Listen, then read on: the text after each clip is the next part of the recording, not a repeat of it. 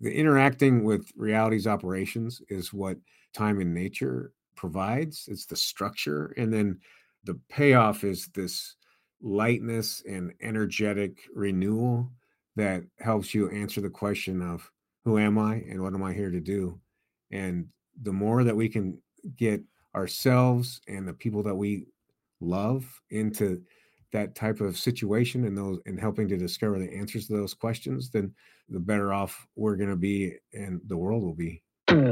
Welcome to Care More, Be Better, a podcast for people like you who care about the social impact of conscious companies and everyday heroes. Hear inspiring stories from those who put people and planet before profit and personal gain.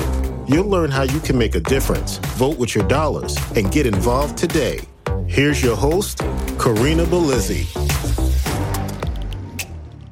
Hello, fellow do gooders and friends. I'm your host, Corinna Bellizzi. Today, we have a real treat as we get to explore nature with a friend of the show, Emanuel Rose. Now, he's a special individual. He's actually spent a lifetime in the world of marketing, but he's pivoted a lot of that work into the world of exploration of nature and, in particular, storytelling to engage our kids and bring them into the wilds of nature. He has a series about Wenaha Henry, which he has just really begun. And here we see a coloring book. There's a children's story along with a Doug fir set of trees to plant, as well as a guide to get you into the wilderness with the next generation called Nature Bound with Wenaha Henry. These books are a real treat. My kids have already been exploring their pages with me, wanting to take part in the activities and really learn more. Let me tell you for a moment about Emanuel Rose. He's an author, he's an outdoorsman and marketing expert. He merges this love of nature with a thriving career in marketing. And really, nature's influence shines in his children's series, Wenaha Henry. It imparts lessons of compassion, ecosystems, family, and storytelling. Emanuel Rose, welcome to the show. Thank you so much, Corinna. I'm looking forward to our conversation. Take two of our conversation, huh? For those that are watching and listening, we got pretty far into a conversation that I only happened to record the audio of as backup. So now you get to see this live and in person. But I wanted to show you guys all on YouTube, if you happen to be watching there, just the cover of these books. Beautifully illustrated Red Tail Hawk, Wenaha Henry. There's a coloring book for kids. And as soon as this arrived, my older son, who's eight now, just couldn't resist himself and already started coloring its pages. And then you have this children's book, Wenaha Henry, Seeds to a Tree. And it even includes those Douglas fir seeds and instructions on how to plant them.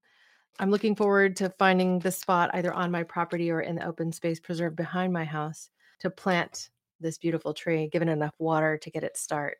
I just wanted to start really by having you share your story, what inspired you as this marketer to pivot so much of your time, energy, and effort into creating this children's book and series? Well, with the grandkids in our lives, they're remote from us. And I wanted to have a way to inspire and trigger and share the ethics that I've learned um, in my lifetime in a fun and, and deep way, both for them and for their parents. And it really was a very organic process of having had the thought about it and not really putting any action to it. One day I was sitting next to the Wenaha River after a long, fruitless turkey hunt. I was staring across the Wenaha River at a large wall that was a mosaic, Klimt's the Kiss, and there was a red-tailed hawk circling above that. And in that kind of magical mis- mixture of sound and visuals, it just came to me that Wenaha Henry, the red-tailed hawk, and that's where I created the character. I was inspired to create the character. And from there, I spent the next few months writing the stories and as a gift to Henry and to other kids who may may be triggered into action by these stories.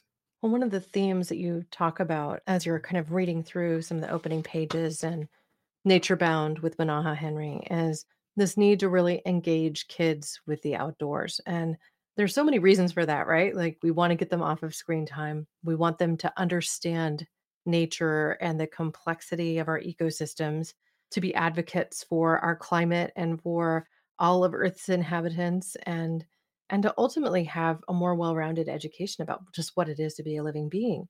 But you also put into this book, gosh, so many different family activities that could really inspire you to get into the wilderness in a way that is exploratory and that opens your mind the way you might be as a six year old who's encountering some of this wonder for the first time. If there's a favorite activity in the book, um, the, specifically, I'm speaking to Nature Bound with Wenaha Henry right now. Yeah. What is it? What's your favorite activity? Above everything else is the lone sit, is to creating uh, a, a space for your child or for you to spend a defined amount of time by yourself, just observing what's going on, preferably near moving water.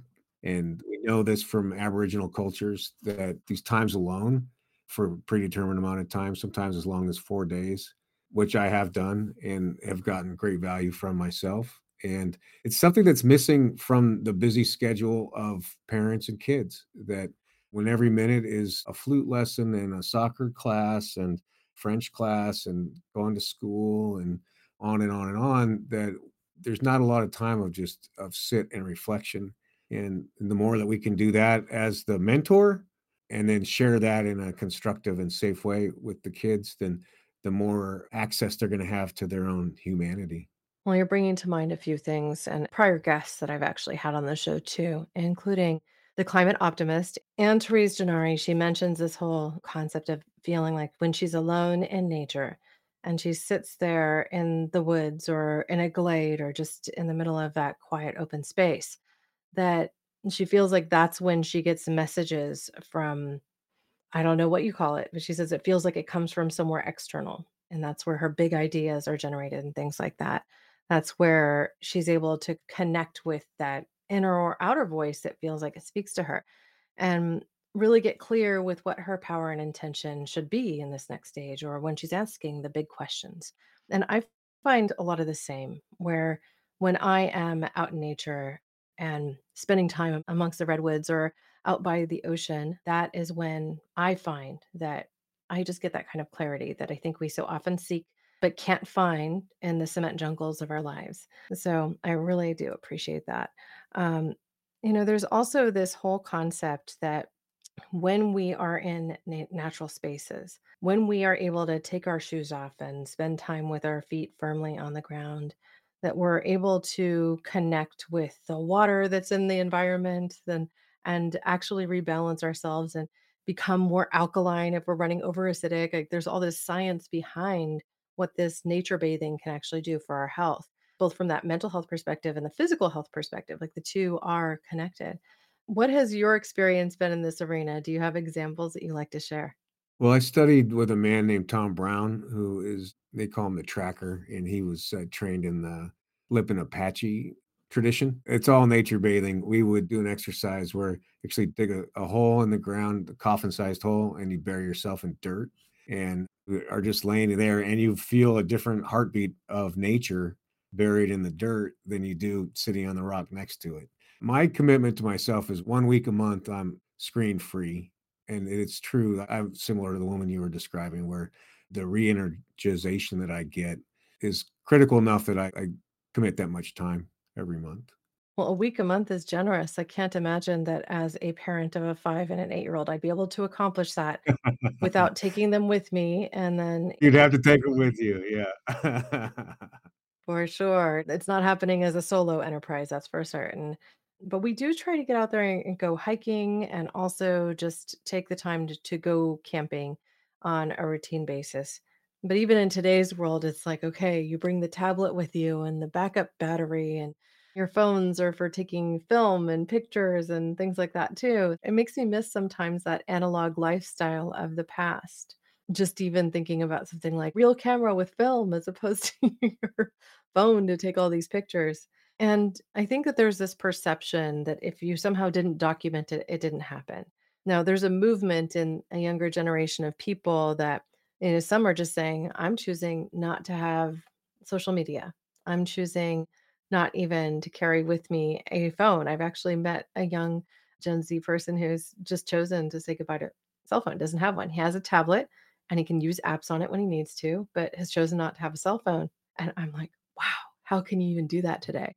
It gives me something to move towards, I think. I think your aspirations for this book, as you've at least described them to me in both this prior little séjour of 17 minutes that we had that was not available for video, that a lot of your inspiration was around getting people to commune with nature, especially in a time where our natural world is changing, in some cases is suffering from too much water or too little, fires and floods. What do you see out there in the Pacific Northwest and and what good signs do you possibly see for the health of our forests?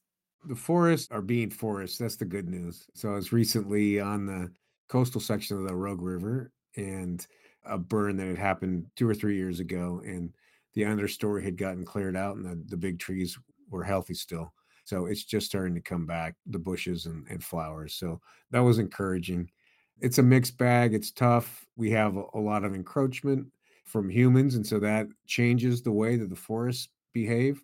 But in general, I think there's a good awareness. What my hope and dream would be for those of us who care and love about the forests and animals is that we would go and and spend more time as a group outside off the trail really with the feet in the dirt like you're talking about out of the $500 hiking boots away from the the $1000 north face tent spend a night outside in a debris hut or spend a night outside with a wool blanket next to a river and really feel the vibration that is happening and not just the intellectual exercise. Well, so you're saying say goodbye to our Patagonia fleece and Not goodbye, but just put it away for a day or 2. Really experience it, not just intellectually. Yeah, well, my younger I should say my older son, he's 8 now.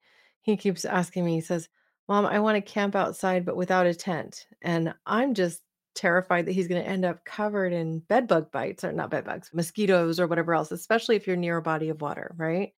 And so I've hesitated to say yes to that, but we often do backyard camping on our own property. And I think if I was going to give it a try, I'd say, okay, you can take your sleeping bag and sleep on the hammock we have in the yard or something like that and see how he does. But as a family, that perhaps sounds a little bit more extreme than I'm ready for.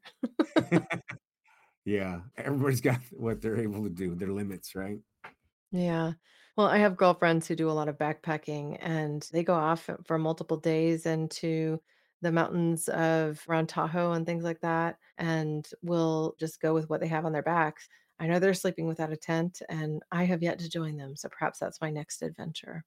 Tell our audience a little bit about Wenaha Henry in particular and what makes this character so, I think, appealing to young kids.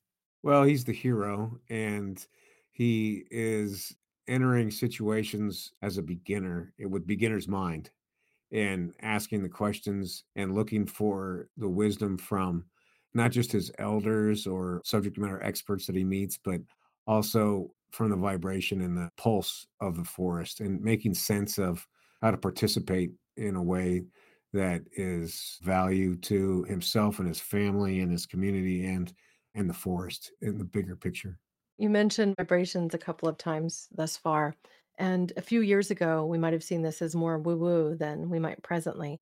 There's science that shows people are generally of clearer mind and also better health when they spend more time in nature.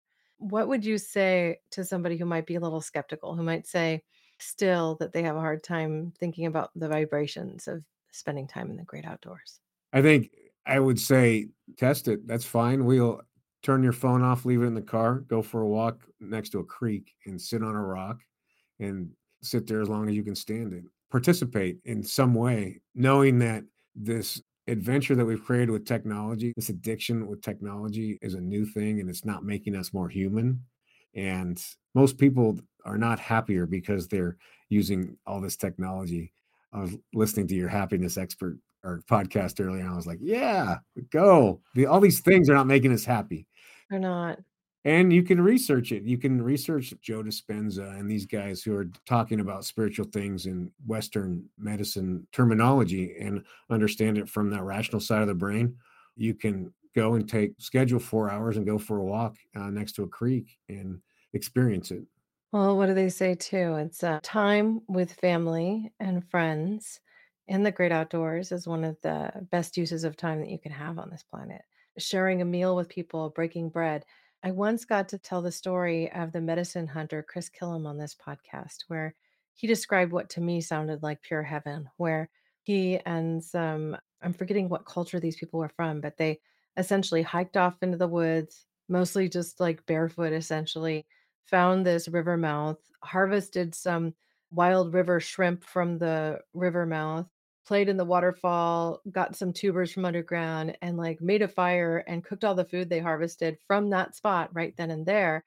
And then eventually we're just like looking at one another and just broke out in delirious laughter because it was just obviously such a perfect moment. And you mentioned that you're off in the woods turkey hunting. I mean, granted, that was not the the day that you wanted because you didn't get to bring home a bird, but it was the day you needed because you got inspired by this Wenaha Henry. There is something I think to that. When I invited Stephen Hawley on this podcast too, he wrote the book Cracked, which is out by Patagonia Press and which really talks about the crumbling infrastructure of our dams in the Pacific Northwest and how they've damaged our river ecosystems. And while they might have supplied green energy, they supply a surplus and more than we need now. And at the same time, they're expensive to maintain and they have really killed the spawning grounds for the salmon. Salmon aren't coming as far into the forest. And because salmon aren't coming as far into the forest, they're not leaving the nutrients behind that they captured in the oceans. You have a decline in the salmon species, so that then the orca aren't able to flourish as much because they rely on the salmon to for their diet.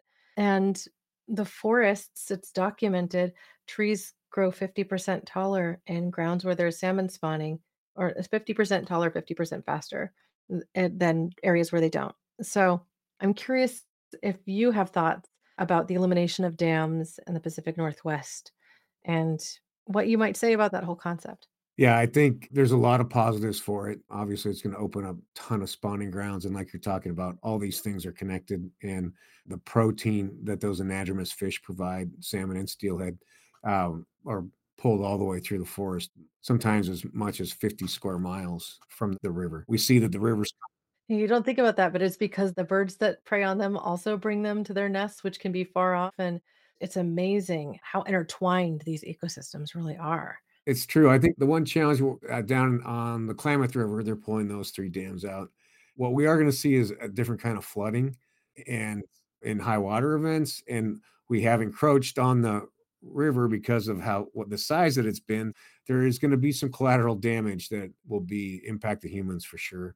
But overall, it will open up a lot more spawning and, and change it as long as we haven't completely lost the genetic stocks of those fish. So we do know also the rivers clear very quickly. The sediment that's upstream, um, both on the Elwha and the Sandy River, Washington, Oregon, those cleared in one season. If there's a good water event, the sediment gets pushed out in the ocean and then it's a free flowing river again.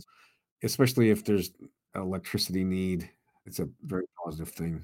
Well, there are other methods to get green energy, solar, geothermal, among a couple harnessing the power of waves, wind. There's other technologies we can use that aren't as damaging to the ecosystems that don't kill our rivers. Stephen Hawley also suggested that if you were a skeptic, or even if you weren't, and just to spend more time by the rivers and appreciation, because it really is the life force. You know, we evolved near water for a reason. The rivers enabled us to go further inland and into the mountains because we'd have a fresh water source they clean the environment at the same time and you know if you even just wade into a super cold river from the ice and snow melt i mean i do that here even just in the san lorenzo which isn't the most pristine but it's all melt water essentially from the sierras. The water can be very cold and there is also science behind the health of allowing your body to get to this low temp for a little bit and then you emerge from that. And it's kind of this hot cold therapy that you can actually help to relieve inflammatory issues and things like that in your body just by going into the river's waters for a little bit. So I wanted to ask you a question about the Doug fir tree because you chose Doug firs, I'm sure, for a reason. Why did you choose to provide seeds of Douglas firs, knowing that it's also a tree that needs a lot of space? And how does one best ensure that these seeds would come to fruition and create a 50 to 80 foot tall tree. The Doug fir is pretty widespread on the West Coast, of the United States. And I knew that it would be one that would adapt well to a lot of places. And there's a great company in Arcata, California called the Jonsteen Company, and they're the source of the seeds. And they do seed packs of all different kinds of trees. They sell in the national parks and things like that. And the follow the directions and call Jonsteen to best get those things to sprout if you're having issues. They're the tree experts. I'm the storyteller. I'll stay in my lane on that one. That's good. No, that's perfect. Provided there's like a puck in here to offer saturation of moisture, which I think expands. And in my experience, I've got two Doug firs on my property. They haven't sent up any young ones. Um, I think because there may just not be enough space for them. But we did have a couple of saplings when we moved in that we realized we would just create too much underbrush because they take a while to establish. They ended up being our self harvested Charlie Brown Christmas trees one year and then the next. But, you know, again, we didn't have really enough space for them. And you have to worry about fire ladders and things like that here in California. I'm thinking about where we could possibly plant a couple in the open space preserve, but understanding how much water trees take to get started, my plan was to start these out in like a container, get them to the point where they're just a little tree, right? And then go plant them with like a water bag that I go fill every once in a while so that they have time to establish and actually become healthy. I think I can get permission to do that. So I'm actually going to see if I need to go a specific route that way, given that it's the Land Trust of Santa Cruz manages the property. Oh, I got you. Yeah. All right. Just as we think about this last stage of the interview, I like to ask my guests to really think about the message that they would want to leave our audience with. And if there is a question that I haven't asked that you wish I had, you could ask and answer it. This could lead to another 10 or 15 minute discussion. For me, the joy and freedom and lessons that I've learned outside is the inspiration for me in that being in situations where I have to use my brain in order to get out safely that can only happen out in nature where you get get pounded by a rainstorm that that you didn't know about or that it's one day it's sunny and 70 degrees and the next day it's freezing and the trees that had burned the season before are falling down and you've got to get out safely. The interacting with reality's operations is what time in nature provides. It's the structure. And then the payoff is this lightness and energetic renewal that helps you answer the question of who am I and what am I here to do? And the more that we can get ourselves and the people that we love into that type of situation and those and helping to discover the answers to those questions, then the better off we're going to be and the world will be. What do you take from this exploration of wilderness that you know you apply in your day to day as a marketer and professional in the world of business?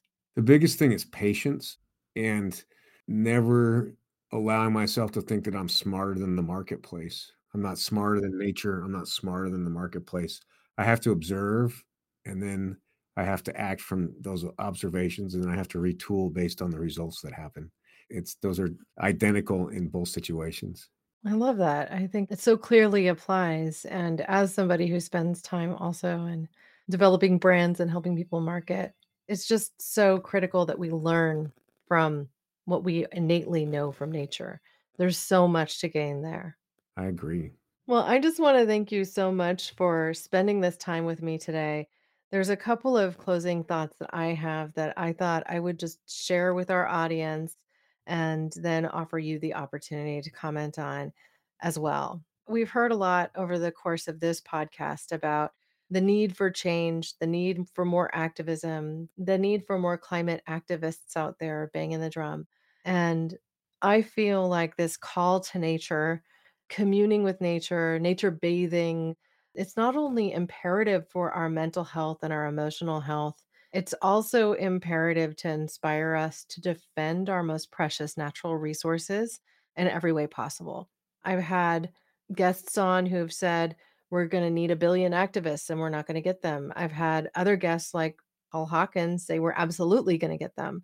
And over the course of the last week, We've seen floods that are unprecedented in spaces over Europe.